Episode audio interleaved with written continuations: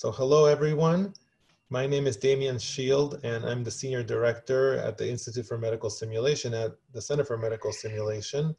And it's my pleasure to welcome you to the weekly webinars. Um, we're lucky, uh, I'm honored to uh, be able to host Jeff Cooper uh, for this session on Meet the Author. And uh, after a few introductory remarks, Jeff, I'll be asking you to introduce yourself and uh, have this conversation with me and with our global audience about work that you've done recently, but also about the history and future of patient safety and healthcare simulation. The Center for Medical Simulation, some of you, most of you might know, is an independent nonprofit based here in Boston, Massachusetts that serves the Harvard teaching hospitals as well as their national community in simulation. And Jeff, having been our founder, uh, uh, of course, knows all about it, and we're here in great part for his effort. And uh, I myself joined about four years ago. I'm also an emergency physician based at the Brigham, and, uh, and along with my colleagues, the host and coordinator of the weekly webinar series. We created this weekly webinar series, and Jeff, if you don't mind going to the next slide, um, during the COVID-19 pandemic when we were really interested in being connected internationally with both our colleagues and our graduates and really try to make a difference in what we can do as healthcare simulation educators and patient safety folks as we were headed into the unknown and had to socially distance and really remaining connecting connected remaining relevant and learning were our goals. And i invite you to visit on our website uh, many of the recorded sessions from previous weeks, as well as uh, returning for announcements on future weeks. can go to the next slide, Jeff.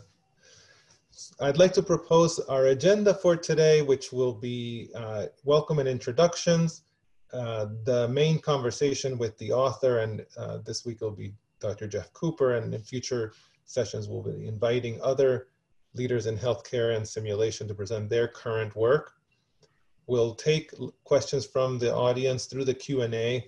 Please feel free to interact with us by placing your comments in the Q&A box. Uh, I'll be able to relay your comments to Jeff while he's giving us a presentation as well as during the Q&A section. And at the end, I'll be helping us wrap up with some future opportunities let you know about the next few weekly webinars that are coming up and some other sessions. So I um, wanted to uh, ask uh, Jeff if you wouldn't mind uh, giving us a little bit of your background and uh, trajectory. Sure. It's uh, I know you're uh, not fully retired. You're definitely very active in both our community and and in several other venues. So I, I don't want to go to say that uh, it's the end of your career, but it certainly has been an illustrious one.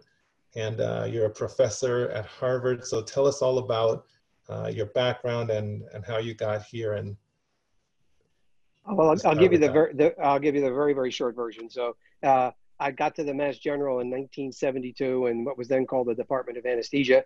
Uh, I'm a biomedical engineer by training, and uh, during the 70s got to do some research in what was the early research in human error in, in anesthesia and use that work to really create a whole career about around patient safety and help to found the anesthesia patient safety foundation and started his research program which ended up funding a couple of the early simulation projects including dave, dave gaba's how i got to know him.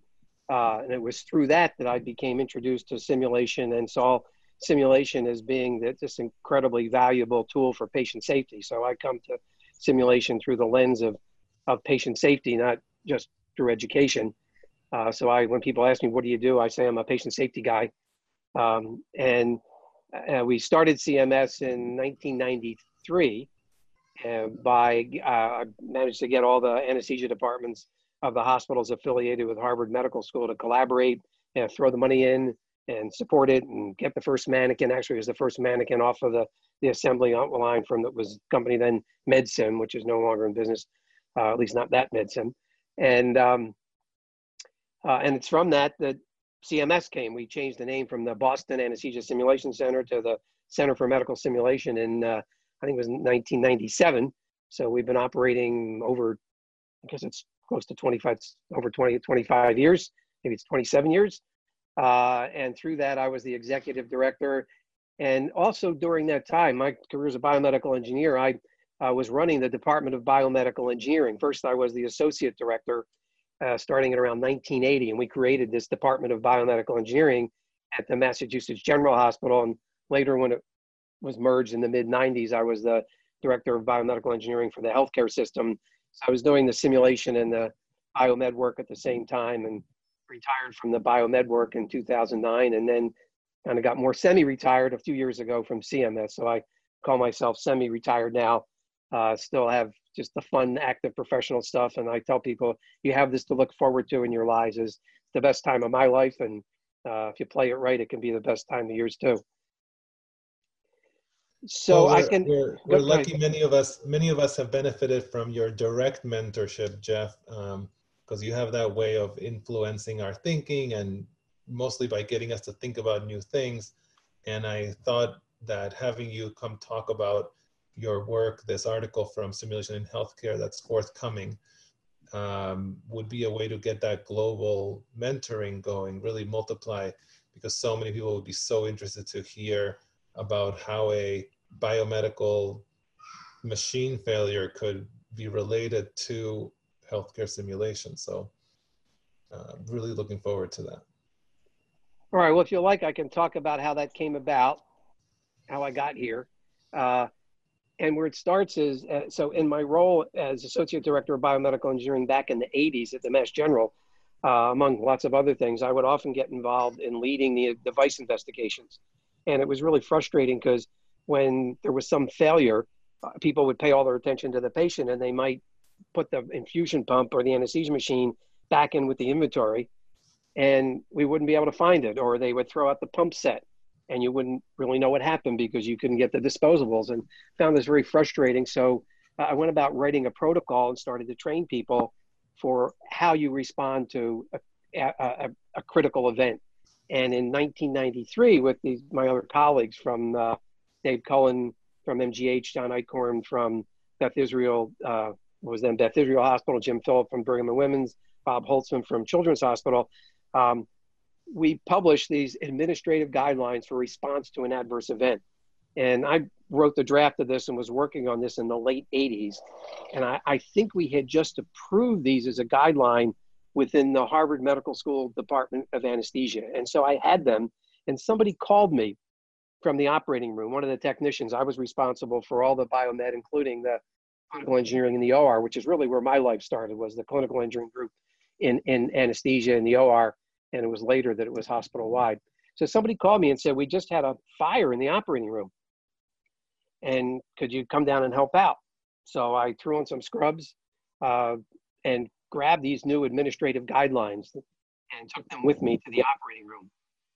And fortunately for me, there was a technician there. His name's Bobby Mancuso, uh, who was actually a technician for surgery, and he already done the right things. He didn't even know about these guidelines. He had sequestered the laser. It was a CO2 laser, and he had sequestered all the drapes. And what had happened was there was a young patient who was having a uh, relatively simple elective uh, gynecological procedure and she was in the lithotomy position. I'll show you a video about this in a few minutes. And uh, during that procedure, a fire suddenly burst out. And they threw saline on the drapes. They got the fire out, but not before the patient had third degree burns on the back of her thigh and the back of her calf. So here I was in the operating room, and the surgeon is asking me, geez, what should we do? And so that's a whole other aspect of the story that's not in the paper that if people are interested, I could share. Um, but the one thing I wanted to do was follow these guidelines. That part of it is make sure that we learn what we what happened. How did this event happen? And immediately the surgeon was, geez, this laser failed. That was her opinion. Uh, and it failed, and that's what started the fire because, as she said, I just uh, moved the wand aside, and suddenly this fire burst out. And so the question was, what happened? And that's how, uh, 30 years later, I came to write this article the case of the inadvertently triggered laser. So you're saying, Jeff, you were actually there moments after the fire. Correct. Got, yeah. This was like you actually got to essentially be at the scene of the crime. Yeah, it wasn't um, crime. It wasn't crime. but from the beginning, uh, really fresh there, and that's uh, so great. I, it's uh, I also really enjoying hearing from you because I read it in the page, and I hope that uh, our audience does too. That the difference between reading it on the page and being able to hear the excitement and intensity from you. So this is great. Tell us more yeah. about how that happened that day and kind of what happened subsequently. Yeah, well, it was a sentinel event in my life. There are lots of aspects of it that I just won't won't forget, and I won't be able to talk about all of those here. There just won't be the time. But I wanted to concentrate on the aspect of what turns out what we did of using simulation, or you could call it a reenactment, to investigate this event to learn what happened. Because uh, again, there were other lessons from this, but that particular experience was really important for me. There was an intensity around talking with the surgeon about how to talk with the patient's mother and those kinds of things. Uh, and then this whole investigation itself was just really fascinating. Uh, so here we are with the laser device, the CO2 laser, which was locked in a closet. And again, fortunately, the technician had saved the drapes, which were critical. And so I knew enough to say, well, this is a serious event. It'll probably be litigated. So we shouldn't be the ones investigated on our own because people would wonder if we tampered with something. So I contacted somebody I knew. It was then what was then called the Emergency Care Research Institute is now called ECRI Institute. And I knew the person there, Mark Bruley, who was their forensic investigator, among other things. And they had a consulting arm. So I called our insurance company, uh, name it's called CRICO. It's a captive insurance company for the Harvard Medical School hospitals. And I contacted somebody there. I said, look, if I get CRICO, if I get CRICO, if I get ECRI Institute, then Emergency Care Research Institute, to come here, uh, would you pay for it? And to my surprise, they said yes. I think it cost like 2000 bucks back then. Again, this is 30 years ago. So I called Mark. He flew to Boston. I think it was probably like two days after the event happened. And we managed to get an empty operating room, which is much harder to get these days. But then we could get an operating room. It actually was room 10. I remember that. And we went into the room, and Mark, it was Mark's idea to do this recreation. And I'm going to show you a video. We videoed the entire thing. And this is in the days when video cameras were these big, huge things. They were, uh, you know, the like a home recorder. It wasn't a professional one. And we videoed all of it and actually had the surgeon and the scrub nurse were both there. I don't recall if the anesthesiologist was there, frankly, the video I'm going to show, they had already left the room. But we, again, under Mark's direction, recreated this whole event. So I'm going to show that video now, and it, you'll be able to hear Mark's voice, and he'll talk about some of it, and I'll stop it and explain a few things as we go along. So you can see here that this is the lithotomy position that the patient was in with the legs up in the stirrups. And you'll see Mark talk through it. This is a Resusci mannequin and this again is an operating room, and I don't know who this fellow is here or this person is here, uh, but uh, Mark's partner who came along will be in the background. So I'll play it now and let's see what Mark says. A CPR resuscitation mannequin in place of the patient with legs in a general lithotomy position as they were during surgery. The articulated arm for the CO2 laser. Uh, generally located in this area prior to use and immediately after use from what we can recall. Most of the setup has been uh, performed and the draping has been performed with the assistance of who was the instrument nurse on the case. The yeah, by the way, we bleeped out the name of the of the the nurse. He he mentioned her name, so we bleeped that out. A CPR resuscitation mannequin in place of the patient with legs and immediately after use from what we can recall. Most of the setup has been uh, performed and the draping has been performed with the assistance of who was the instrument nurse on the case. The CO2 probe was about here prior to the It's used for cauterizing a switch. This is the foot switch that activates the laser. It's apparently activated once. Okay, uh, pull back. It's activated once. This was um, moved out of the way, and then the foot switch was also moved back out of the way. So I'm just going to leave this up here and, and make a couple other comments about this. Uh, again, before Mark did this video, the surgical team was there. The nurse set up all the drapes. The surgeon talked through everything that she had done. And one thing that you don't see in here is what the surgeon did, um, what we think happened. He didn't demonstrate this in the real case. So the surgeon's practice was to kick the foot switch out of the way so that she wouldn't accidentally hit the switch. Because in those days, there was no standby for the laser, which there is now. So the laser, when it was on, it was on. You couldn't temporarily shut it off. And she knew that if she hit the switch, it could momentarily activate the laser. So what we are we're almost absolutely sure happened is when she kicked the switch away, she momentarily tapped the switch. And what we demonstrated, but I'm not showing that all video here, is, uh, and you could see this when you laid out the drapes, the burned drapes, you could see where there's a pinhole in the top. Can you see my cursor there, Demian? Yeah. Yeah. There was a pinhole right here in the top drape. And then below that was a burned drape. And there was a cotton drape that was on the footboard uh, below here. Sorry. Mannequin. On the footboard below. And that drape was all burned. So what happened was when the laser was accidentally activated, it shot through the top drape and the laser had some cooling nitrogen. So the nitrogen would prevent a fire from start, starting in the top drape. The laser shot through the top drape, hit the cotton on the bottom there, and it, and as Mark demonstrates late, not again, not I'm not showing that in the video. You could just by a, a little bit of a touch on the switch, you could hit a very dry cotton drape and it would smolder and then burst into flames.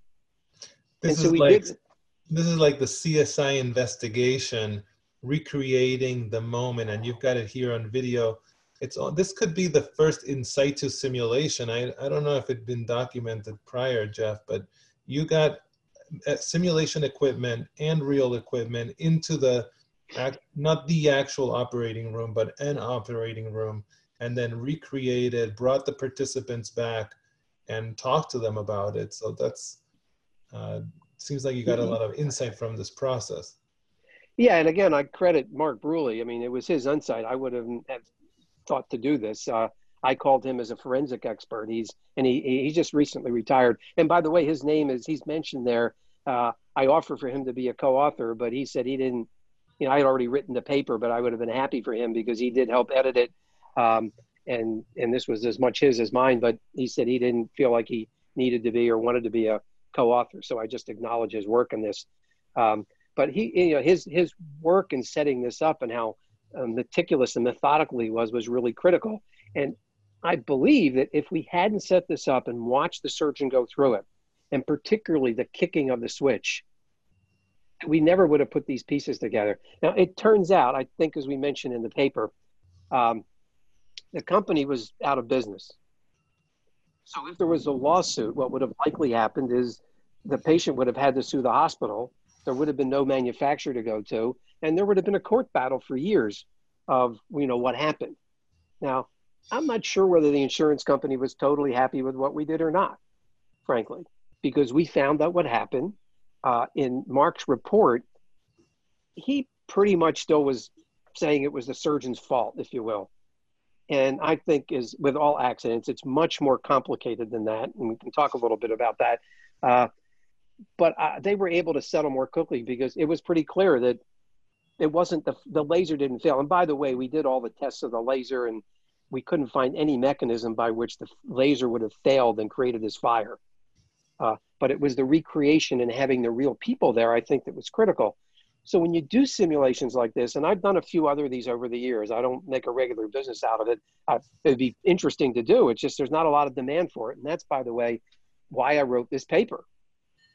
Uh, that I feel like it's really important for and would be valuable for simulation organizations to make contact with the patient safety and quality people in their organizations and offer simulation as a technique for root cause analysis.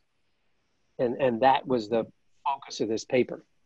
That's why I wrote it because this just still generally isn't being done. And I don't get to do it very often. I haven't done it for years again. I have done it. And when I've done it, it's just been exceedingly valuable. And by the way, Dan Raemer was asked to go to a hospital in another city and he ran a simulation, a post event simulation, uh, not with a device failure, with some other kind of failure, and had all of the participants present, all the real players.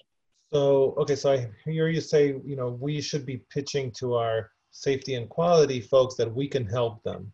So what's what's the pitch? What what are we saying to them?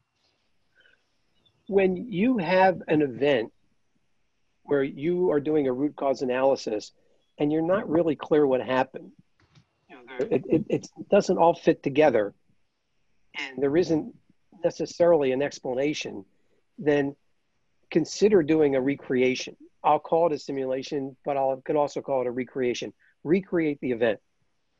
And it can be done with the real participants, but sometimes that's really not appropriate. And you want to have other people come in and play the roles because that's typically what's done in aviation. And one of the classic teaching videos in all of simulation, of course, is the famous Why Planes Crash.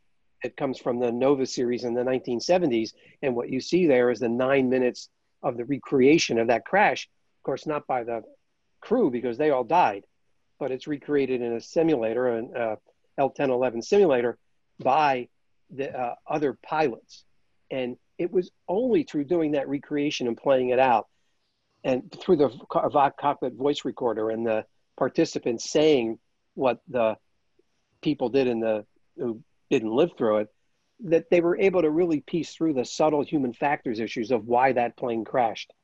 So I think there are are lots of healthcare events that also we could get deeper into the root causes if we do these kinds of recreations. And that's the kind of thing to talk to your patient safety people about.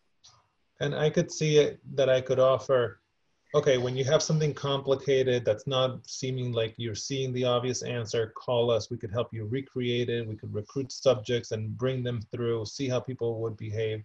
We could analyze and create videos of normal responses uh, it sounds like also we could say, you know, put us on your call list, even if it's something that's happening, and just have us yep. see it, and we'll gather the data and recreate it right away. Don't wait until it's too complicated. Let us be a partner in problem solving and investigating. Absolutely. Yeah. yeah. So, um, and this video is just fascinating. So, um, you, you know, a couple of things I, I, I could I want to mention for, for people to think about if they do do this, because the, the idea of having the actual players being present is something you have to be seriously, give a lot of serious thought to. I did do another recreation with a group around an infusion pump failure several years ago, and we had the actual nurses there. And it only became clear when we did the simulation that there were not good feelings between those two nurses, that one was angry with the other uh, because of how the event had played out and blamed the other one for the event and yet it was still by doing that recreation and having the nurses walk through what they did what they did that we could understand better how the medication error occurred. This is so great jeff. I both you and i are working on several clinical event debriefing projects both at mass general yeah, right. And this conversation is really bringing forward the the parallels here. So uh, when you get people to talk about and reflect on real cases right after an event or at the end of a shift, you are dealing with some of that, including the interpersonal, but also and a lot of surprises at times. Yep. Here you're saying, well, even if this is a simulation, it's in a way it's a clinical debriefing. Yeah. That's delayed by a few days, and it's being not just recalling, but you're at, you, you have an adjunct to the recollection, which is doing it again, and this could yep. really amplify shed light and amplify. And so uh, as, as the field, I think I'm, I'm sold, I'm convinced that the field should move into this. We can offer a lot, both from the representation and the debriefing point of view. and and I'm starting to think, oh well, colleagues around the world they'll have to do the work of of discovering what gets amplified when you do this, what's what gets yep. lost, what's interesting. Yep. What are the guidelines you, for this? So this is great. Yeah, when you do the debriefing right after the event, it's called a hot debriefing, as you know. And I would say this is a cooler debriefing, and a cold debriefing might be a week or two later. And there are times when each one of those is appropriate, just like there are, again, uh, rare times because it's expensive to do a recreation like this. Uh, but you could do it much more cheaply. You don't need to use a fancy simulation center. You don't need to bring the forensic investigator in. And if you got a team to do it, you could do this. But I don't want to underestimate or, uh, or people to take lightly the dangers of having the whole team do it together like this and recreate it depending upon the event. That is, if things happen and people aren't happy uh, with each other, it could be super hot in that conversation. And I think hotter than in a simulate a, a simulation that when you're simulating the real event, that could be super hot between the people. Yeah. So you got to know what you're doing. Because it reignites, even if it cooled down, the representation simulation could reignite it. Yeah. Um, so I just wanted to get one one other question in before you keep on going because you mentioned the malpractice and the risk for litigation and the settlement and the worry about it, and that would be running uh, high for me too because uh, in simulation that's you that's protected educational and it's not real. In um, in a clinical debriefing setting, I'm thinking it's peer protected. It's for it's for learning too. What what are those concerns and how does the malpractice insurance company and the risk management group react and what are the things to at least discuss with those groups when we head into this? Well, again, this event was 30 years ago, and th- those kinds of issues really weren't a concern to them. Uh, now, uh, I would be concerned. I wouldn't do this without being clear about the peer review protection locally. Again, I don't. I, I think it can be managed just like we're managing it with hot critical incident, you know, critical event debriefings. Uh, that you can make it peer review protected, although the laws depend on your state. So before doing this, make and and then recording it, you'd want to do that. If again, if it's an, an event that might be litigated, you'd want to talk to your risk manager in your hospital before you did this and have them involved and take the precautions, which we've done before. Again, in the medication error event I mentioned, we video recorded that, much easier to do because we could use a little handheld camera. Uh, but the nurses did not want to be recorded. So they agreed to allow us to record it as long as we didn't have their faces in it. So we did the recording, but just always kept it below so you couldn't identify them. So that's an example of uh, the kind of thing you have to be thinking about if you're doing one of these with, uh, with the real people. And so I, I think talking to your risk manager, that's your link to the insurance company and assuring that you anything that you do is acceptable to them and doesn't create more exposure. So quality and safety and risk management, this is, this is going to be a three-way partnership. Yeah.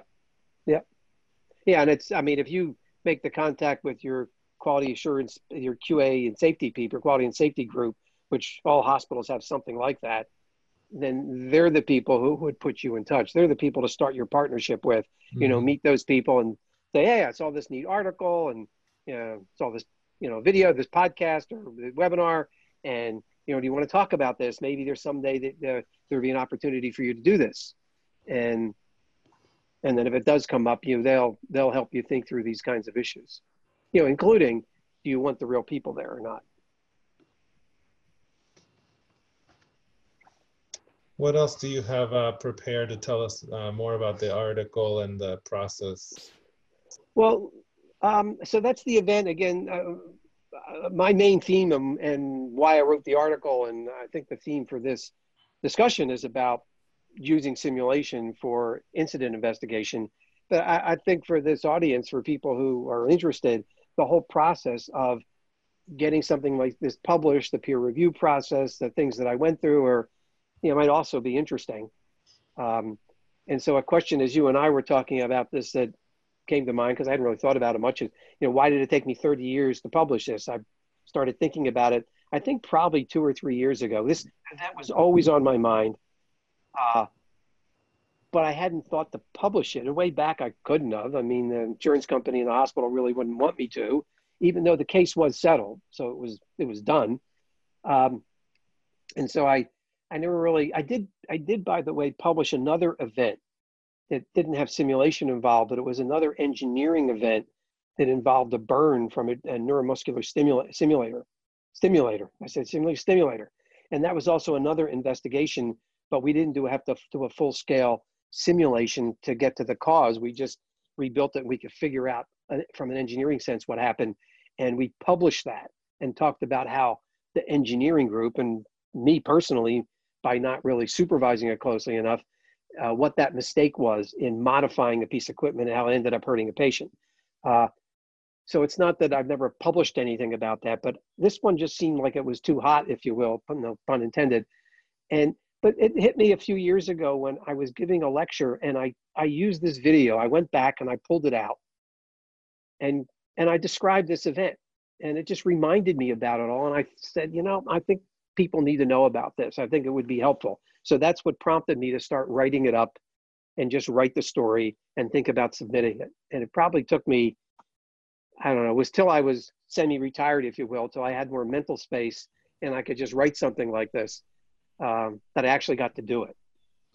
So I noticed the guidelines that you showed us before were published as a special article, and mm-hmm. this is also a special article. So that's special that's different. Yeah. it's not a research paper it's not a position or an editorial. So how did you come about what what does one do to publish a special article? What's the process? Well i didn't start it out that way. I uh, when you're thinking about publishing anything you have to pick your journal and there are all kinds of considerations and what journal do you want to submit to first. That that's a whole conversation in itself. And me, I just had to have the conversation with myself. And I thought first, by the way, uh, I submitted it to the Joint Commission on Quality and Safety because I thought it's the quality and safety people that need to hear about this first. And what I got back, I can't remember if there was a reviewer or I just got a letter back from the editor that they weren't interested. And one of the comments was, uh, if this is such good stuff, why isn't everybody doing it after 30 years? Which I thought was a pretty st- stupid comment uh, for an editor. But then again, uh, anytime you're an author and you get the comments back from the reviewers or the editor, that's your first defensive reaction. Uh, so I didn't think that was a. I, I still frankly think that that was not a, an appropriate comment because the reason people aren't doing this is because people don't know about it. There are very few publications. And by the way, there are some, and I reference those. There are more recent ones, and I, I reference those in the paper. So there are people who talk about using simulation for root cause analysis. They uh, and some examples of it, and also for failure mode effect analysis. That is a uh, it's it's kind of the opposite. It's doing the simulation about a process before you actually start it, so you can find out where the possible failures are. And simulation is equally, if not more, uh, useful, has the more utility for that application. Uh, but I submitted it to that journal, and it got shot down. And so I thought, well, I'll submit it to the simulation audience because I think they'd equally be interested. And maybe I had an in. I don't. I didn't use any. Uh, I didn't. I, I didn't try to, to, influence anybody. I just submitted it to Mark Scerbo to the journal as a, an author, and he sent it out for review, and the reviews were good, so they accepted it. And I think most journals, if you you know you look through their guidelines and you see where they're where they have some allowance for special articles, uh, and you know, often you can just write to the editor and say, "Look, um, you know, it depends on how big a journal it is and how much time they're willing to give to you." The New England Journal isn't going to, but other journals will, and you can write and say, "Geez, I have this idea. Would you have any thought about it?" Or you just do what I did. You just write it because I wanted to write it. I wanted to write the story. That sounds so scary, but I guess in practicality, you write an email, they write you back. Worst, worst they can do is say no or give you an idea of what you know where to put it yeah. in a different format or in a different journal. So take home here is you have an idea, either write it up or write to the editor and say, hey, is this interesting? Yep. Yep. And then I found that the peer review process is is generally um, takes you know you get a lot of feedback in the process you have to really it, it's a lot of work a lot of iterations but it generally contributes to the to the um, outcomes frequently i find myself acknowledging the reviewers and saying you know like that was really a great contribution and um and so yeah. kind of describe if you don't mind some about our, your peer review process here in this special article category yeah. and how the your ideas might have been uh, suppressed or encouraged? I, you know, what was that like? Well, first, as anybody who's an author, I'm sure can tell you, for some or most of their articles, getting that letter back from the editor uh, telling you the things that, and reading the reviewers' comments can be very painful, especially when they reject you, and you can't be doing this kind of work without getting some rejection. And, uh, and when you get it, just try not to be defensive. You will be anyway, but try not to be and just really seriously look at what the reviewers have to say. And in this case, the reviewers had some really great points, uh, and it, it really made it a better article. You know, one good example was I was convinced that this simulate without this simulation, we never would have figured out what happened. And I wrote that in the first draft when I submitted. And one of the reviewers said, "Well, how could you know that?" Because you didn't compare it to a root cause analysis without simulation. It's like, well, yeah, you're right. So in rewriting the article, I acknowledge that. Uh, I I don't know for sure, but I and and actually, not only do I not know for sure, when the reviewer put it that way, it didn't just make me write it differently. It made me view it differently. That of course I don't really know, and then I really started to think, geez, could we have found this with a root cause analysis? And I really don't know. And isn't that uh, so typical, right? To, to be biased so positively towards our own ideas and yeah, towards our and also towards our actions. Like, of course, it was a good idea. We did it. Yeah, and right. So, but in this case, I really, I, I was a great comment, and it taught me something, and I was able to modify the article in a way that was was acceptable uh, to the reviewer, and it, it made the point. There was another comment. Uh, one of the reviewers was just really into the whole topic of uh, of doing investigations and all the different root cause because I was that the original article was using simulation for root cause analysis. And one of the reviewers was like, "Oh, root cause analysis, almost like it's passe. Like if you come from the engineering field, the, the human factors field, you know, it's just one technique and it's not the best technique." and here are all these other techniques and that this that i should have had much more in the article talking about all the various techniques of accident investigation and how simulation fits with that and it's like well and he and two by the way two of the ones that he mentioned. One was called FRAM and i forget what the other one was. I'd never heard of them. And so again this was a great point where i learned from the reviewer. He so i went back and i looked these up and i got another paper one that he recommended, and then another paper and a book uh, about other accident investigation methodologies. And I allude to it in the article, but I I asked the the editor, who fortunately agree with me, if I, I could just not get into that because first of all, there's a word limit, and there's no way I could get deeply into that subject. Right. It's like you don't want them if they're asking you to do a major review and change your whole paper, sometimes that's appropriate, and sometimes you have to talk back and say, well, you know, I respectfully will incorporate that idea, but we're not going to change all of that. Right. That, yeah, it's, yeah, it's always a risky thing because you risk that, being rejected. But I think my experience having not that, you know, of course, not as much experience publishing as you have, but uh, or many, uh, it, people seem to they they're trying to help you make your paper yeah. better. It's a suggestion, and they respect when you respond point by point to the reviewer comment and say, yeah, uh, yeah, we did think of that, but we're not doing it because of X, Y, Z. Yeah, generally that works. It doesn't always work, and I can tell you as an associate editor, and I manage a lot of papers, and one is fresh in my mind.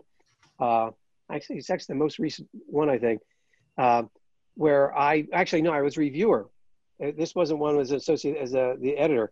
I was a reviewer, and uh, so there was a paper where they uh, they responded to the comments of there were I think only two reviewers, And almost every comment of mine, and there were when I review, by the way, I usually have 20 comments. I, am I'm a very thorough reviewer uh, and editor, and almost every comment they always start. Thank you so much for your thoughtful comment. And it was so condescending because they didn't accept any of my comments. It's like I, I'm serious. 20 comments. It's like I think one thing they changed something in the paper and it was so condescending and it wasn't and, you know, i had to stop and think look maybe my comments aren't that useful but 20 I, I no there were things that they could have changed in the paper and addressed there was no reason not to uh, and uh, that paper got rejected i mean i wrote back to the editor and said uh, you know i'm just really disappointed in the response because they didn't respond to any of my comments so, so, so, so I'd be careful about it yes. when you do it, but be, don't just be diplomatic and say, thank you for your thoughtful comment, but we don't care. We're not going to respond to it anyway. Well, like you said, you incorporated the citations, you reviewed the literature as suggested, Absolutely. but you didn't go back to explore the possibilities of, of simulation in each of these. Correct.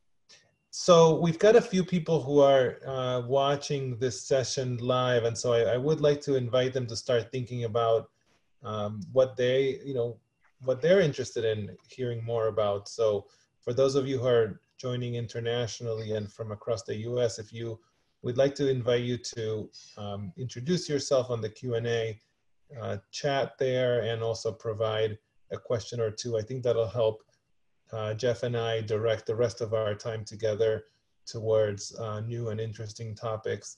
And so I, I know we have a Jeff, you probably have a few more ideas to share about the paper and the process. In the meantime, we'll invite uh, folks to to comment, and I'll be bringing those to you, Jeff, as okay. I'm reading them. You know, one of the questions that you always struggle with as an author is what belongs in the paper and what doesn't. And uh, there was one really inter- other interesting fact about this particular investigation that came out, not from the recreation, but I wouldn't have thought of it without the recreation. And that was about the foot switch, which actually is in the next slide here. Let me see if I can. So this is the foot switch. I saved this. I still have this foot switch from 30 years ago. Um, I forget where I put it when I moved, but it's around the house somewhere. And the thing that was interesting that I, I only allude to it in the paper, I don't go into detail, is that this foot switch has a spring in it, and the spring had gotten a little bit floppy. So I believe that it was easier if you accidentally, when when the when the surgeon went to push the switch out of the way, when she went to do that, it was easier probably to make the switch activate because the spring was probably a little light. And as far as I know, there are no maintenance requirements. There's no standard for how heavy that spring has to be, but it was a pretty floppy switch. And what was interesting that in technical the, term there, floppy. Floppy, yeah. It was a little weak. The spring was weak and it was easy to activate, easier than I think it should have been.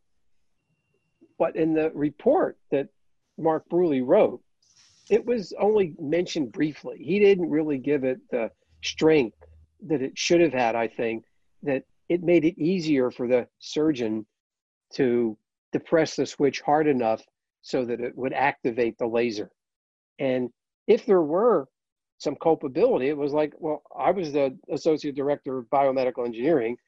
Uh, that group reported to me. You could have argued that somebody should have been looking at the checking the spring periodically, which I don't think anybody does. Um, and and and and by the way, the another kind of switch you can use, which uh, we we didn't use because they got a new laser. They retired that laser and got one with a standby. But for the switch like this, you can buy, uh, you buy I don't know if they're all made like this, where you can't press the switch unless you put your foot all the way in, and there's a lever in the back, and you have to push that lever before you can push down on the switch, and that's another protective mechanism. Uh, but I didn't get into all that in the article because it wasn't relevant to to right. the article. In, in a in a maybe in a ergonomics and human factors audience, that's that might be part of the key right. message in terms of forward. But here, this wasn't. Uh, right. I always find it so interesting to talk to authors about what what else was going on that didn't quite make it.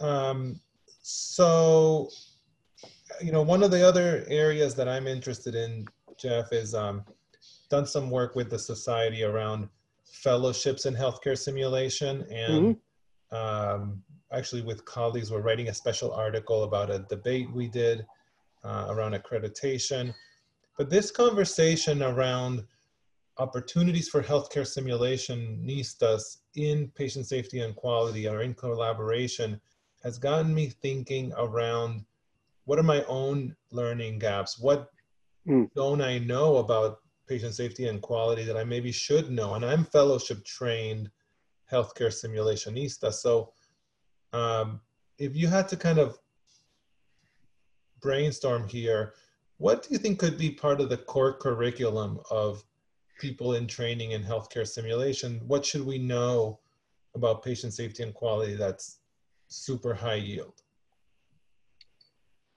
Um,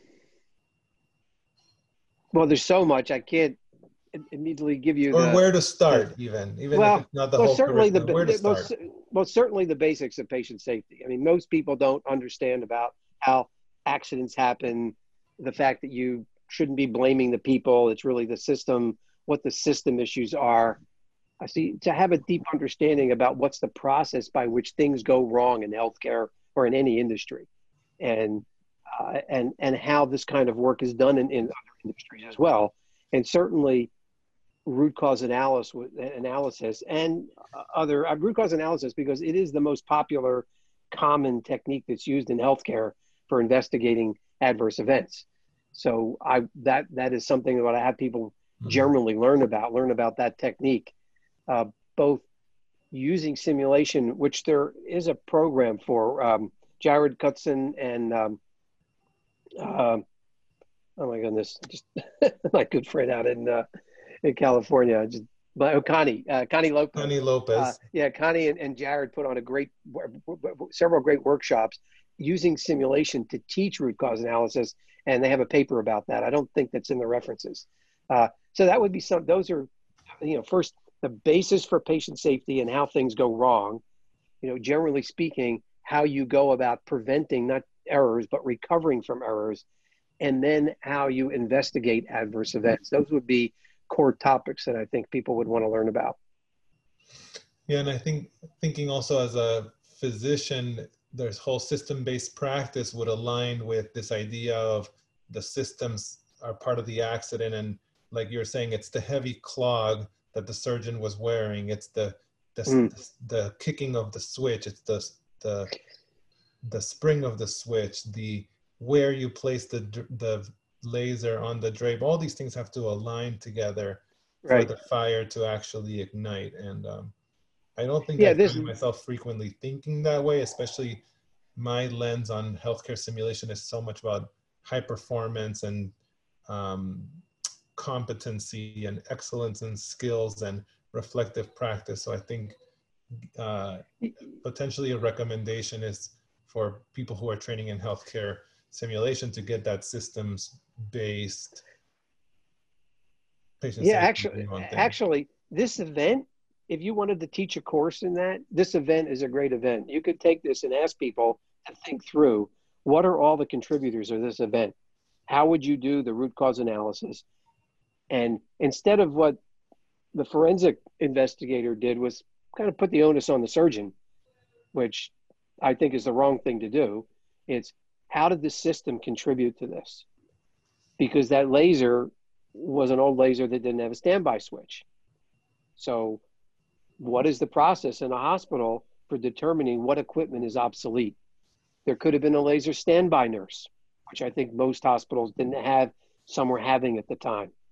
Uh, what are all the things that to think through and use this event, not just to learn about how to use simulation to investigate, to use the simulation to help you learn about how how events happen. So this might be a great story for that.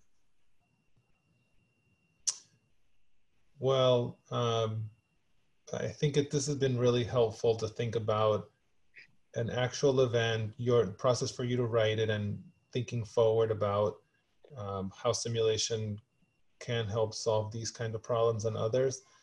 I know um, at CMS, we're focused on solving institutional problems, healthcare problems, educational problems. And uh, here you're giving us one more window. I, I wonder if you might, um, just looking at the chat messages and what we're, you know, in wrapping up here, I wonder if you might uh, take a chance and give us a glimpse of the future uh, and where, what are some other opportunities that you think uh, folks in simulation could contribute to going forward? Where's, where's the field going? What will it evolve into?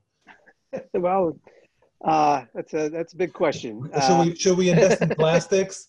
Plastics, uh, right? yeah, plastic, plastics, Benjamin. Yes, for for those who, the few people who has actually seen the graduate the at graduate. least once. Yeah. Um, so I don't have a crystal ball. When people ask me to prognosticate about anything, especially about the current world, I've just given up. I don't have any confidence in my predictive ability for anything anymore. Uh, so, given that caveat, uh, I'll still say that given especially the current circumstances of the crisis we're in and how much we've seen remote learning has changed what we what we're doing uh, years ago i was saying i think most physical simulation is going to go away not all of it uh, but i think we're seeing now how people have been forced to adapt to use remote learning and virtual reality and all kinds of uh, techniques like that to to do simulations, to do education. And, and we're, I think we're learning how to do it better. I, again, I don't think all the physical will or should go away, but for people who aren't jumping in and using this crisis as an opportunity to develop their online techniques and tools, uh, you're, you're, you're missing the boat. You know, I'm really challenged by it, frankly, even a webinar like this. It's like, how can you make a webinar like this really interesting? I mean, I don't know. It, for the people who watch it. You got to tell us, is this the way to run it? Or should it be something else we should do? Because I, I talked with some friends today. I was on a call with a webinar with, or a Zoom call with. It's like, well, how do you make them really interesting? And I've, got my kids, I've got my kids singing in the background, so I hope that's making it interesting. Yeah, right. You know, I have my background off the horses has come by, but I, I try to have the I try to get the horses to come by to make it interesting. But uh, you know, it's like how do I, as a speaker, alter the way I speak to keep you engaged. Because I know if there, you know, the, there are people on the call, they're doing what I'm often doing is they're multitasking. They're doing something else. And I assume they're multitasking because that's the way of the world. If they're in an audience, it's like, well, you can't do that. Don't look at your phone, but that doesn't work anymore. So how do we use that to our advantage? What do I do and the way I speak and the way I use my slides and how I change the slides and the nature of slides to make these guys of presentations better? So I, I think for all of us as educators, we have to be using this crisis as an opportunity to get us think to think about how to do all of this a lot better. I know a lot of people are. I mean, I see this going on, so it's it's great. I think you're the master of this. I mean, this very paper is crisis into opportunity. Yeah. Um, you you took the event. You you you did get summoned to the fire, but then you turned it into an investigation and uh, lots of other investigations, and now a publication that hopefully will uh, seed further work. And you know, through this mechanism, I we we just got a chance, Jeff, to publish a series of interviews that you did with my colleague Mary Fay mm-hmm. on our website about the history of simulation, and I, I just think you've you've have, had that talent and uh, I you called it serendipity, but really you've just been relentless in taking those opportunities. And I personally really appreciate that for as a model, but also for what it has given us uh, in in healthcare, in patient safety for me as a career. So oh, I, I want to say that in gratitude for for your work, but also for joining us today uh, in this session. All right. Well, thanks so much. This has been a lot of fun. I hope it's of interest to people and hope we'll get some feedback about it if you don't mind clicking to the next slide, I have a couple of closing um, thoughts to share. Oh, I, oh, there we go. So, um, um, you know, because we're trying to innovate uh, through the pandemic and uh, built on about uh, almost 10 years of teaching online, we have several programs available to all of you. We've got DASH Rater training, which sounds kind of dry, but it's a peer faculty development strategy around debriefing training. You get to really elevate your evaluation of other people debriefing on your own. uh, join us for that uh, training tomorrow or every quarter we offer it. Janice Palaganas was pictured here. She's also leading the feedback course, a longitudinal multi-week uh, series of sessions. I found that course to be excellent in terms of transforming uh, what we were talking about, receiving feedback, whether it's from the editor or from your colleagues or your everyday life. There's feedback in everything, and that course really uh, helps you work through that. And uh, this very week, we're in the middle of our Healthcare Simulation Essentials course. We've moved the whole curriculum online, and I personally think it's thriving. Folks who are interested in healthcare simulation are rapidly getting into simulating and debriefing online, as well as changing all their aspects of themselves as an educator. And uh, Jeff, next slide, if you don't mind.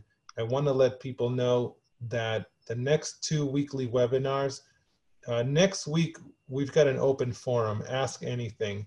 We, when you register, you get to post some questions. Um, Ann Mullen, our program manager, and myself bring other faculty from our team and answer your questions live and get into some lively discussions and debates. We certainly don't all see it the same way, and we love to uh, to talk through both the literature, the practice, and the future as we see it. And then the next week, another really great innovation, uh, if you can click one more time, Jeff, design thinking informed simulation. So this is uh, not the root cause analysis, but the, the design, the innovation to test, evaluate, and modify the clinical infrastructure.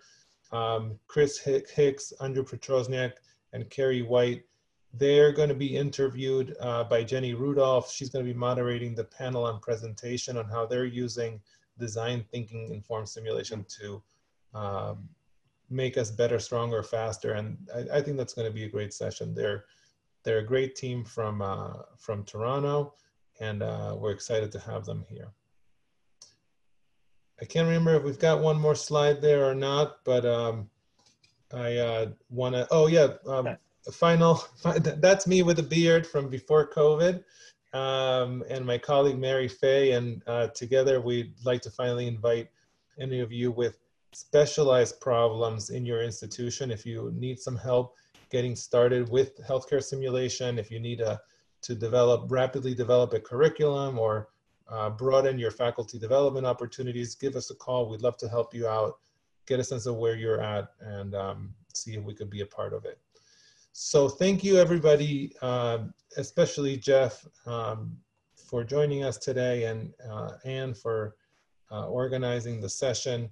I hope you enjoyed it and got something out of it as I certainly did. And I look forward to seeing you all for next week's session. Thank you so much and good night. Good night.